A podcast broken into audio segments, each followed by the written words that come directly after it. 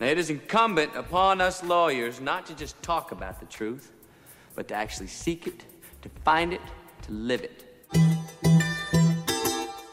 Danmark skal gøre livet surt for de såkaldte fremmedkrigere. Således hastede regeringen et lovforslag igennem Folketinget, som nu betyder, at fremmedkrigere kan få frataget deres pas og dermed statsborgerskab uden om domstolene. Der er jo en række åbne spørgsmål i det her lovforslag. Og mens det for mange måske lyder som et helt oplagt skridt og direkte i tråd med retsfølelsen, så er der flere eksperter, der peger på, at den her lov den går på kant med retssikkerheden her i landet. Man påtager sig på en måde domstolens opgave, men man skal ikke leve op til de samme bevisstandarder. Og med mig i studiet i dag, der har jeg Eva Ersbøl, du er Ph.D. og seniorforsker ved Institut for Menneskerettigheder. Altså hvilken virkning får det, hvordan kommer det til at se, hvor mange kommer det til at omfatte? Og så har jeg Pelle Brøge Kok, du er Ph.D. og lektor i offentlig ret ved Roskilde Universitet. Ja, og så kan man sige, så er der også lidt det paradoxale, synes jeg, at på en måde er det jo en, en, en foregrebet straf. Mit navn det er Rasmus Lehmann Hylleberg, og i dag der skal vi tale om magtens tredeling. Velkommen til, ja, magtens tredeling. Velkommen til begge to. Tak. Tak. Øh, lad os lige starte fra bunden, Pernille. Hvis vi skal prøve at gå lidt i dybden med forslaget om at fratage de her fremmedkrigere deres statsborgerskab, som altså blev vedtaget her den 24. oktober. Hvad går den her lovændring egentlig ud på? Den går ud på, at øh, hvor, det, altså, hvor det indtil nu har været sådan, så hvis man skulle have frakendt sit statsborgerskab, så skulle det ske ved domstolene, og det kunne først ske efter, at man havde fået en dom, for man havde overtrådt, overtrådt straffeloven. Øh, og så skulle man så, så skulle domstolen så efterfølgende tage stilling til, altså give en dom, for man også skulle fratage sit statsborgerskab. Så det har jo været en opgave, eller hvad skal man sige, en, en afgørelse, som har været truffet af domstolene. Og nu lægges der jo op til, at det skal ske, eller det kan ske administrativt i de her særlige situationer. Så det kan man sige, det er det mest markante skift ved den her lovændring. Det er, at det er, administ- altså det er ministeren, det er administrationen, der træffer den her meget indgribende afgørelse, hvor det før var domstolene, der gjorde det. Så er det Justitsministeriet, der har den kompetence nu?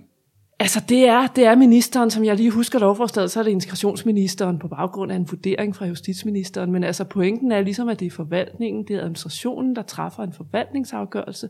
Så det er altså ikke længere en domstolsafgørelse at træffe den her indgribende afgørelse. Altså det er jo, som udgangspunkt er det rigtigt, ikke? Det er jo, hvad hedder det, udlænding integrationsministeren. Men hvis det er sådan tavshedsbelagte oplysninger, som ikke engang ministeren må få, så overlades kompetencen til justitsministeren. Men en anden spektakulær ting i det her er jo, at det også kan ske en absentia, som det hedder, altså mens den pågældende er i udlandet. Og det er jo et yderligere skridt, altså hvis det var en forvaltningsafgørelse, og man stod over for den myndighed og kunne høre sig, men det samme blev gjort bekendt med sagen, så var det noget anderledes end nu, hvor folk befinder sig måske fjernt langt væk et eller andet sted. Hvorfor er det et problem, at man kan træffe en sådan afgørelse her in absentia?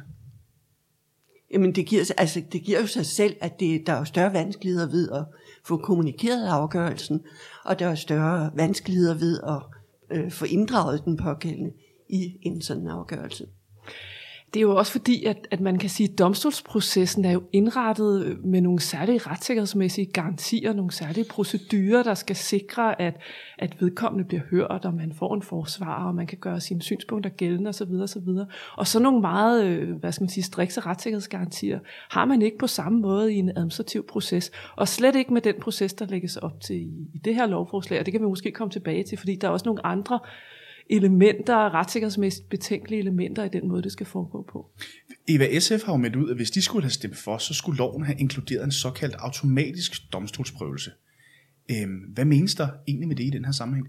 Jamen, der menes jo, at der skulle være en sikkerhed for, at en domstol vil komme ind over sådan en her sag. Og det er jo det, der ikke er.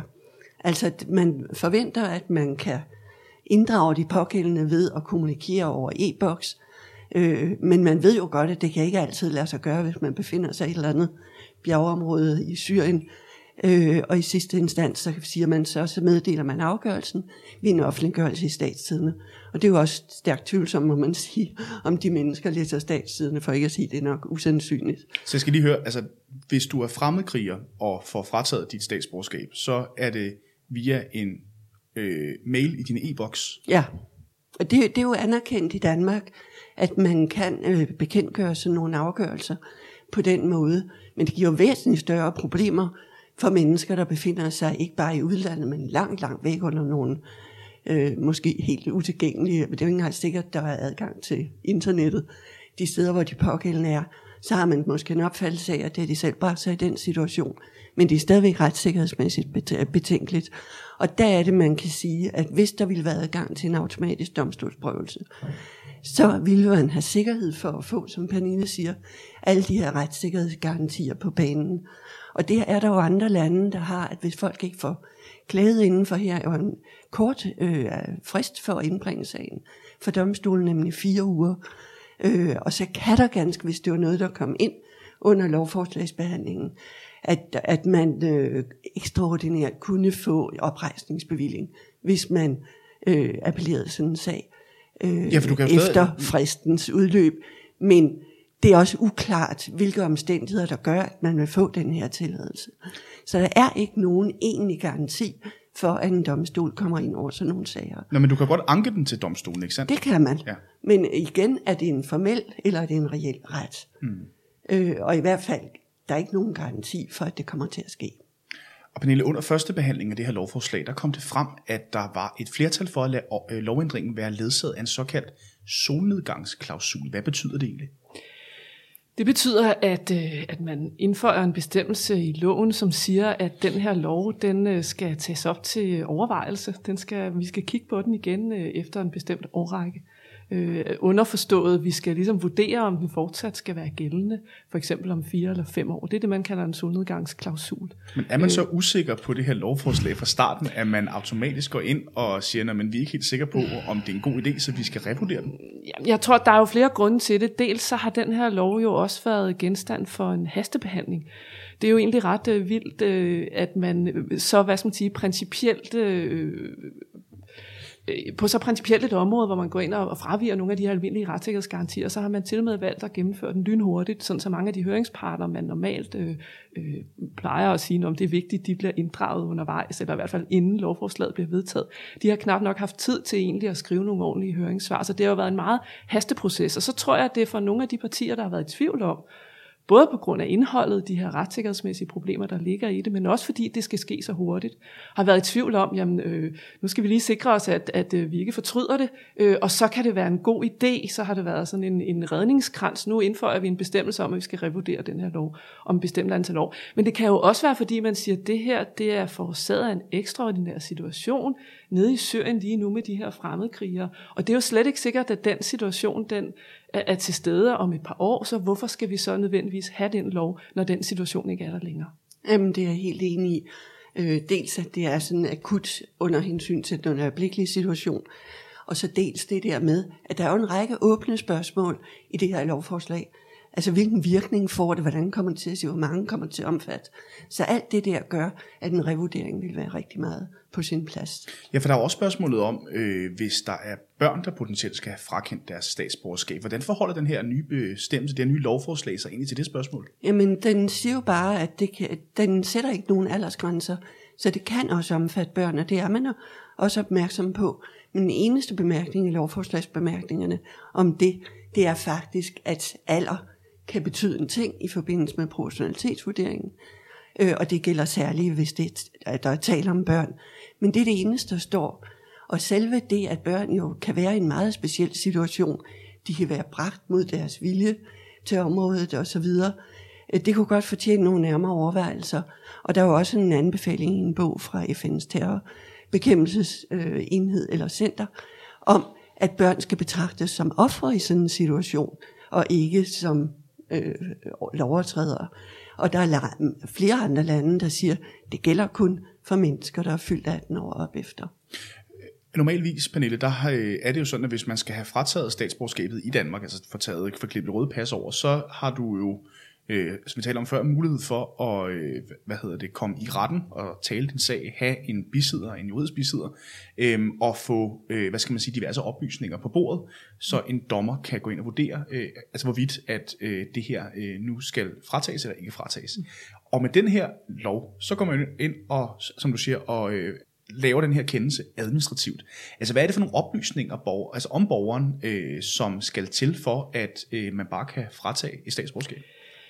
Det synes jeg også er noget af det, som, som er meget uklart, og som også faktisk gør lovforslaget efter min opfattelse ret problematisk, fordi det er ret diffust beskrevet, øh, både i selve lovteksten, men faktisk også i bemærkningerne, hvad det er, der skal til.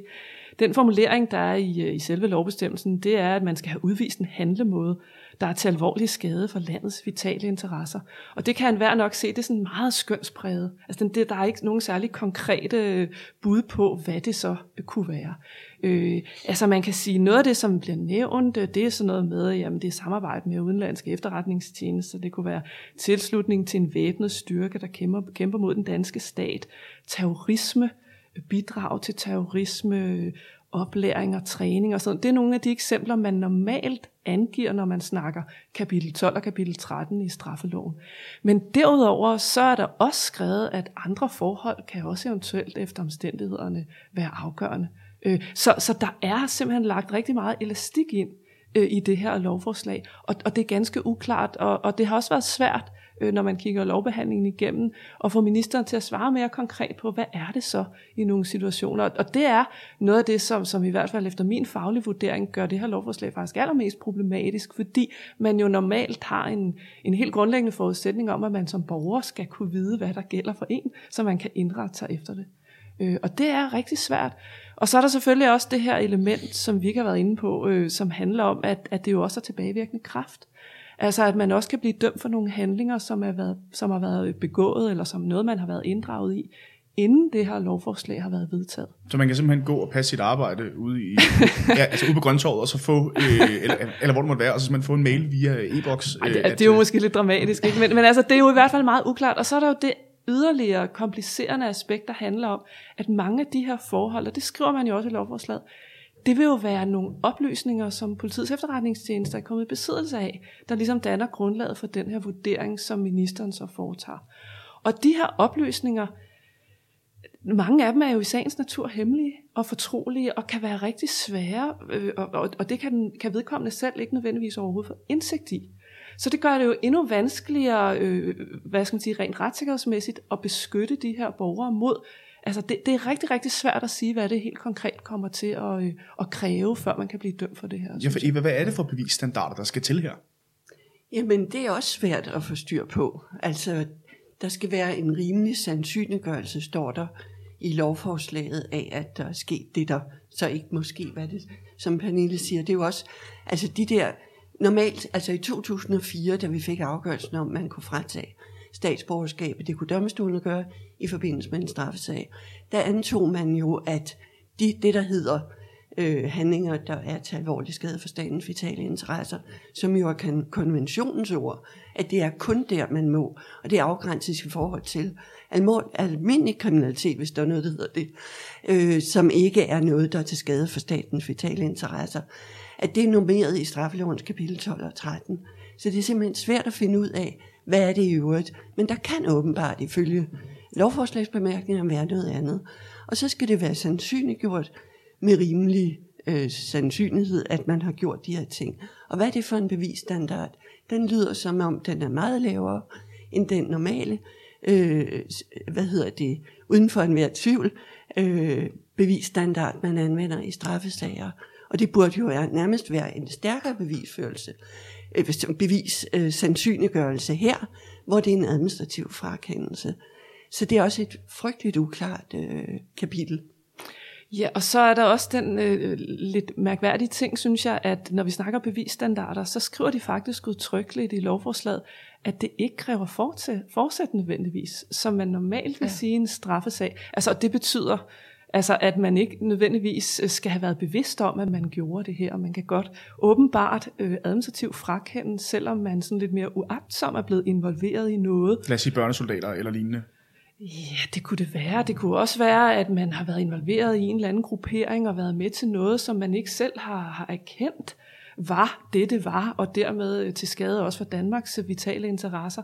Der kan være mange situationer, hvor der ikke er et klart forsæt, og så kan man ikke i strafferetten blive dømt for det, men det kan man åbenbart godt, når man administrativt skal have frakendt sit statsborgerskab.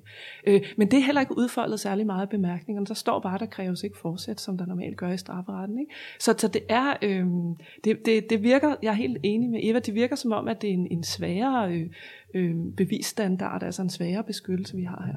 Og det burde være en stærkere, ikke? Ja, øh, og det er næsten ligesom om, at det, at det ikke er en straf, det gør, at man kan gøre noget mere. Altså man kan næsten få det indtryk, når man læser bemærkningerne, hvor det burde være omvendt. Ja, og så kan man sige, så er der også lidt det paradoxale, synes jeg, at på en måde er det jo en, en, en foregrebet straf.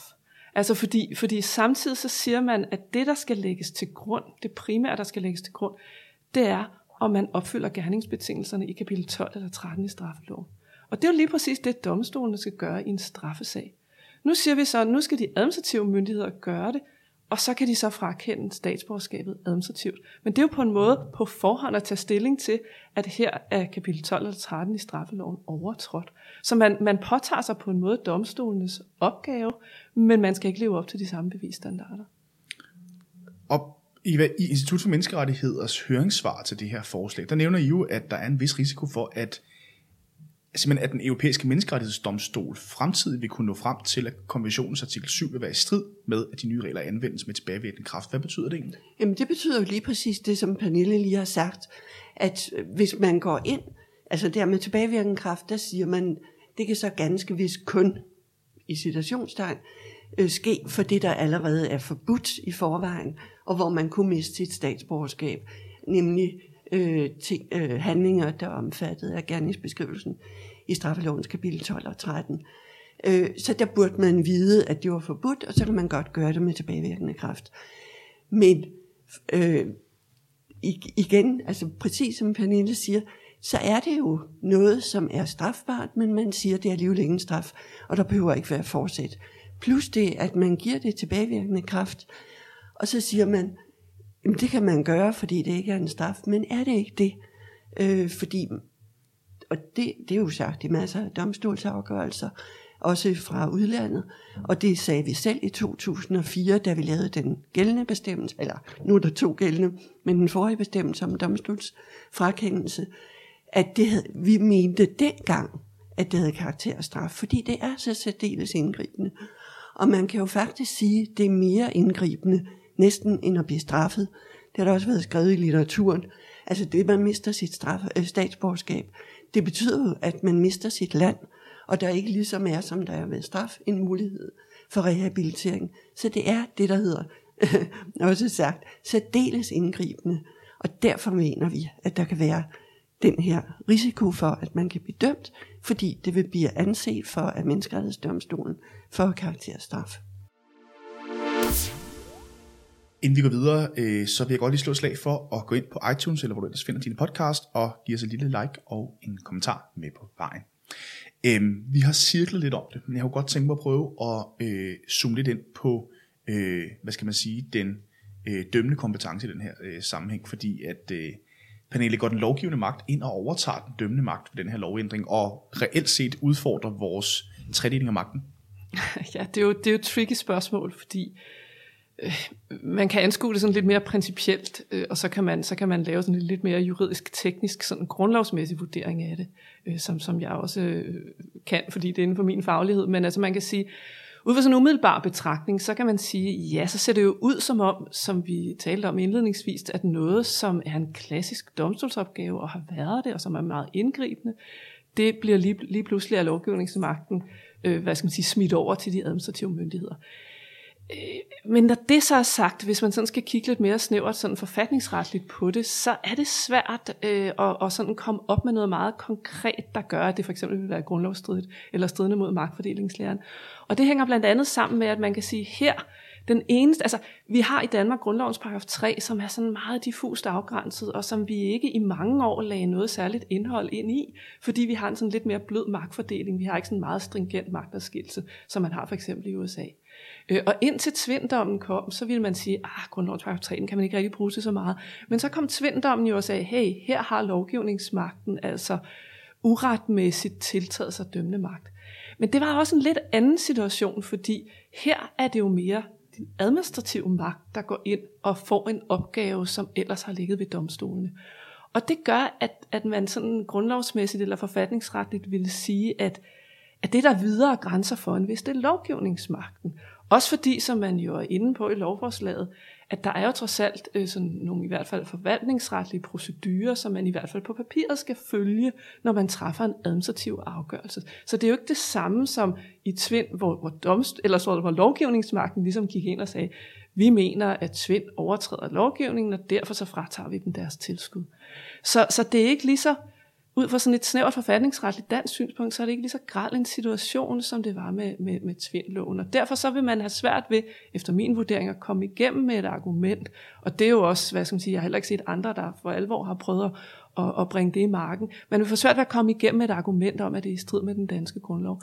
Og så er der jo også, ja, og det, det tænker jeg måske er noget af det, Eva kan komme ind på, så har vi jo også en særlig ordning i Danmark omkring statsborgerskab, altså hvordan man får statsborgerskab, og, og måske også dermed, hvordan man kan fratage mm. øh, statsborgerskabet, som jo lægger op til, at det faktisk, vi har tildelt Folketinget en central rolle, i hvert fald i tildeling af statsborgerskab. Og det er også med til at komplicere det her billede en lille smule. Så man kan ikke sige ud fra sådan en dansk forfatningsret, at der er nogle opgaver, der per definition er domstolsopgaver, og andre opgaver, der per definition hører til nogle andre myndigheder. Det er sådan lidt øh, mere flydende i dansk ret. Ja, for vi har også... Øh, ja, undskyld, Eva. Ja. Nå, nej, men det er, jeg er fuldstændig enig i den der vurdering, og navnlig kan man så tilføje, fordi der jo er domstolsprøvelse. Mm. Altså hvis der slet ikke var det, mm. men der er jo den der retssikkerhedsgaranti, i hvert fald formelt set. Altså muligheden for at kunne anke Muligheden ja. for at kunne anke. Men jeg kunne godt tænke mig at prøve at zoome lidt ind på menneskerettigheden i relation til det her, fordi nu har vi talt om, øh, altså vi har mange eksempler på i, øh, i, hvad hedder det, i andre retslige øh, områder, at der øh, er øh, eksempler på omvendt bevisbyrde. Men når vi har øh, at gøre med administrative afgørelser her, så er der vel bare ingen bevisbyrde. Altså, hvordan er borgerne reelt set stillet i det jo, her? Der, der er en bevisbyrde, det er det, jeg siger. Man burde have gjort mere ud af det der bevisspørgsmål. Fordi jeg mener, der må være et klart krav, og det vil jo også kunne efterprøves af domstolen efterfølgende, at det skal være bevist uden for rimelig tvivl, at der foreligger, at, at der er sket men er det klart for borgeren, øh, Nej, det er altså, det hvordan jo er den her Nej, bevisliggørelse men det er jo det, vi har været inde ja. på, at det er ikke beskrevet. Det er klart, at vi, øh, hvis det er øh, handlinger, der vil være strafbare efter straffelovens kapitel 12 og 13, så er der en rimelig klarhed. Men hvis man går ud over det, så er det fuldstændig uklart og rigtig svært at forestille sig, hvad kan det være? Fordi i det øjeblik, man kommer i tanker om, handlinger, der er til skade for statens vitale interesser, så ville det jo normalt blive reguleret i straffelovens kapitel 12 og 13. Men jeg synes også, det, man, det der er vigtigt at være opmærksom på, det er, at, at der findes jo selvfølgelig, var jeg lige ved at sige, nogle retssikkerhedsmæssige øh, garantier, også indbygget i forvaltningsprocessen. Og det er også det, som, som man jo nævner blandt andet i lovforslagets bemærkninger. Øh, så formelt set, så har man for eksempel nogle principper om, at sagen skal oplyses tilstrækkeligt. Myndighederne skal sørge for øh, at indhente alle de relevante oplysninger. Man skal foretage en partshøring, som det så smukt hedder. Altså man skal høre parten, der skal være adgang til kontradiktion. Altså lidt det samme princip som ved domstolen, at parten, som eventuelt bliver ramt af en ubehagelig afgørelse, skal have mulighed for at gøre indsigelse mod de oplysninger, som myndighederne ligger til grund inden afgørelsen bliver truffet. Der skal gives en ordentlig begrundelse osv. osv. Så vi har nogle forvaltningsretlige retssikkerhedsgarantier indbygget i processen, som formelt set også skal overholdes i den her type sager. Det, der bare er problemet, det er, at den her type sager er så specielle, og den procedure, man ligesom har skitseret, netop det her, vi har talt om, folk befinder sig meget langt væk, de, de, man kan ikke nødvendigvis nå frem til dem, så det er meget svært for mig at se, hvordan man kan gennemføre en partshøring, for eksempel i sådan en type sag. Så selvom den er så indgribende, og selvom det er oplagt, at de her retssikkerhedsgarantier er super vigtige i, i så indgribende forvaltningsafgørelser, så har jeg meget svært ved at se, hvordan man i praksis skulle gøre det.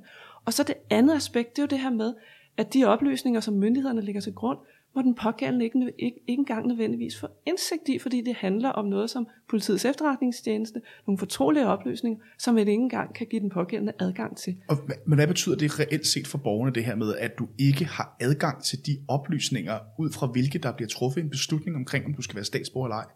Hvis det kommer an på, hvad det er for en situation, borgeren er i, kan man sige.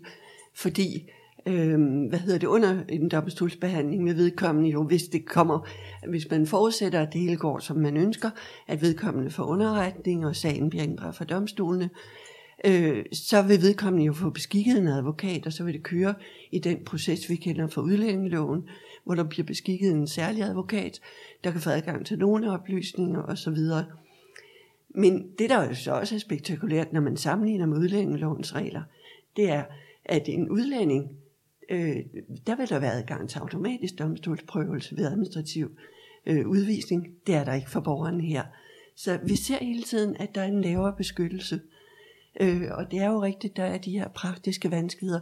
Jeg synes, det er værd at nævne én ting, som ministeren har præciseret, nemlig at hvis der sker en fejl i forbindelse med det her, så følger det jo også almindelig forvaltningsret, lige principper og forvaltningsloven, at så kan man få sagen genoptaget og afgørelsen omgjort. Så den mulighed er der selvfølgelig. Men er det her, Pernille, ikke et, øh, et meget godt eksempel på, øh, hvor at retsfølelsen på den ene side og retssikkerheden på den anden, på en eller anden, altså på en eller anden måde øh, sådan ramler hovederne sammen her? Jo, det synes jeg, fordi jeg tror, øh, det virker som om, at, at øh, Ja, eller, eller det, det ved jeg ikke, det, ja, det, i virkeligheden måske er det en politisk, øh, øh, er det politikeren, du må spørge om det, men, men jo, det, det synes, altså jeg kan ikke se andre grunde, altså det er så specielt en gruppe, som alle familier er enige om, er, er nogle frygtelige nogen, og der er også nogle stærke øh, praktiske grunde til, at man rigtig gerne vil undgå, at de overhovedet kommer hjem til Danmark, så der er, hvad skal man sige, det er jo nogle, nogle stærke øh, argumenter for, at man skal gøre alt, hvad man overhovedet kan, og det tror jeg der selvfølgelig oplagt derfor, at man, at man er gået på, på kompromis med så mange af de her retssikkerhedsgarantier, som man er. Øh, men, men jeg synes, at, at det, som man som jurist, synes jeg i hvert fald ikke kan lade være med at sidde og tænke, det er, at vi er jo opdraget sådan, så, så retssikkerhedsgarantien netop skal gælde os dem, vi ikke kan lide. Men ministeren og, har været ude at sige, at borgerne stadig er omfattet af retssikkerhedsgarantierne. Jamen det synes jeg er en meget formel betragtning, fordi som vi netop øh, i den her snak øh, kan se, håber jeg, så er det, at, at, at reelt vil det blive rigtig svært at varetage øh, den pågældendes interesser af de her praktiske grunde. Øh, ja. Jo, og så er der jo et yderligere argument, altså hvis man sådan tænker i terrorbekæmpelse, og det er jo det, man gør, det er jo den der fare, øh, så er det til fare for vores lands sikkerhed, men som det viser en af de seneste sager, hvor en person er blevet frakendt sit britiske statsborgerskab, og så har sta- øh, statsborgerskab i Kanada, så når vedkommende kommer ud, skal den pågældende altså til Kanada, hvor vedkommende jo formentlig er en lige så stor terrortrussel. Og det vil sige, jo flere lande, der får de her regler, jo mere kan det blive sådan, hvem kommer først til at frakende statsborgerskabet, og hvem skal så stå med den pågældende terrorist. Hvis det er en terrorist, det må man gå ud fra. Jeg skal lige høre dig, Eva, også, fordi at du arbejder hos Institut for Menneskerettigheder, og, og man må have en antagelse om, at både øh, de europæiske menneskerettigheder og FN's menneskerettigheder gælder for alle mennesker, uagtet af, om du er en fremmedkriger eller ej. Øhm, så altså, er det dit indtryk, at det her lovforslag generelt stemmer overens med internationale konventioner øh, i forhold til, at alle skal have de samme rettigheder? Øh, altså, jeg, jeg mener jo ikke, at det man kan sige, det generelt stemmer overens med internationale konventioner. Vi har været inde på flere af spørgsmålene, hvor det giver anledning til betænkelighed. Er det straf? Det er tilbagevirkende kraft? Bliver der information? Har man reelt adgang til domstolsprøvelse? Og vi har heller ikke været helt inde på spørgsmålet endnu om statsløshed. Men lovforslaget åbner jo op for, at man godt midlertidigt kan blive statsløs. Der står ganske vist, at man kan ikke blive statsløs i lovforslaget, altså i selve bestemmelsen. Men i bemærkningerne til lovforslaget forstår der, at man fortolker statsløshedsbegrebet udvidende, og det vil sige, at man siger, at hvis vedkommende har mulighed for at få statsborgerskab i en anden stat, bare ved at registrere sig med statsborger, så kan man godt fratage statsborgerskabet, selvom den pågældende i det øjeblik, man gør det, kun er dansk statsborger.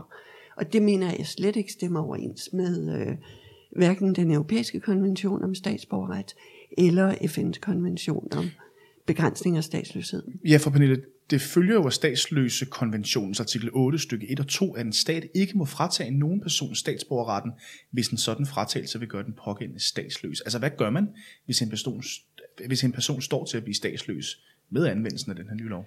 Ja, det, det var så ikke lige det, jeg ville byde ind på, Nej. fordi det tror jeg nemlig, Eva er rigtig meget bedre til at ja. svare på end jeg. Så skal, skal jeg gemme det, jeg ville sige lidt? Eller øh, nej, svar gerne, du vil sige, okay. så sparker den over okay, til Eva bagefter. Okay. Ja. Fordi øh, det, jeg synes er, er interessant, også når vi snakker øh, overensstemmelse med den europæiske menneskerettighedskonvention, så er det, at, at øh, lovbemærkningerne mest har gjort ud af at forholde sig til artikel 6 og artikel 7. Men der findes jo en lang række andre bestemmelser i konventionen, som også sagtens kan blive relevante. For eksempel artikel 8 om retten til privat og familieliv, som man ikke gør lige så meget ud af i, i lovbemærkningerne. Og det, som er det helt afgørende, og, og det største problem rent menneskeretligt, som jeg lige ser det, det er det her, vi har været inde på med, at, at selve hjemmelsgrundlaget, altså retsgrundlaget, øh, det, den, den måde, det beskrives på, er så utrolig skønspræget. Det er så utrolig svært at finde ud af som borger, hvornår kan man eventuelt være omfattet af det her eller ej. Og der siger menneskerettighedskonventionen helt generelt, at der skal være et betryggende hjemmelsgrundlag i national ret. Og, hvis, og det skal være så præcist angivet, som man kan forudse sin retstilstand. Og det synes jeg faktisk er et meget svagt punkt. Og så siger man, hvis man skal acceptere en lidt mere diffus angivelse af det her retsgrundlag, det kan man godt i nogle situationer give staterne lov til, men så skal der til gengæld være nogle retssikkerhedsmæssige betryggende procedurer, som for eksempel domstolsprøvelse eller andre sådan processuelle elementer bygget ind, så man sikrer den pågældende. Og der synes jeg, at det mest problematiske ved det her lovforslag i en menneskeretlig kontekst, det er, at summen af, der er så mange små elementer i lovforslaget, der gør, at der i mange situationer er et retssikkerhedsproblem. Øh, så man ville godt måske isoleret set kunne sige, at okay, vi kan godt anerkende, at staten ikke kan angive det mere præcist, fordi de har sørget for, at der er en betryggende beskyttelse på den og den måde. Men her har vi altså både tilbagevirkende kraft, vi har et meget diffust øh, øh retsgrundlag, og vi har ikke en øh, domstolsprøvelse, øh, og vi har nogle meget praktiske vanskeligheder med, at man overhovedet kan gøre sine rettigheder gældende osv. osv. Og det vil sige samlet set, synes jeg faktisk, at det menneskeretligt bliver problematisk, bliver ud over grænserne. Er du enig i den betragtning? Ja, jeg er helt enig. Og, og det er jo også det, hvis man sammenligner med andre lande, så er vi måske på nogle områder på linje med det og det og det land. Men summen af de problemer, der er, der kan jeg ikke se andet end, der ligger vi sådan virkelig øh, fjern fra de fleste lande ved at være meget vidtgående set uden for en retssikkerhedsmæssig synsvinkel. Så vi er tæt på Storbritannien, som er det land, der har været allermest kritiseret. Og der er det jo vigtigt at være opmærksom på, at Storbritannien, de er ikke bundet af de samme øh, internationale forpligtelser, som Danmark er. De har netop ikke kunne tiltræde den europæiske konvention om statsborgerret, fordi de har den her mulighed for midlertidigt at gøre nogens statsløse, og de har afgivet en erklæring til konventionen om begrænsning af statsløshed. Så, så vi, vi skiller os ud på den måde ved virkelig at være gået langt i forhold til øh, at give retssikkerhedsgarantier over en bred vifte. Så det er jeg helt enig i. Jeg tror, det var noget i den her omgang. Tusind tak til begge to, fordi I havde lyst til at komme til at snakke med mig omkring det her nye lovforslag. Magtens Tredeling kan findes på iTunes, eller hvor du ellers finder dine podcast, og så kan du altid læse mere på k-news.dk. Magtens Tredeling og K-News er produceret af Karner Group.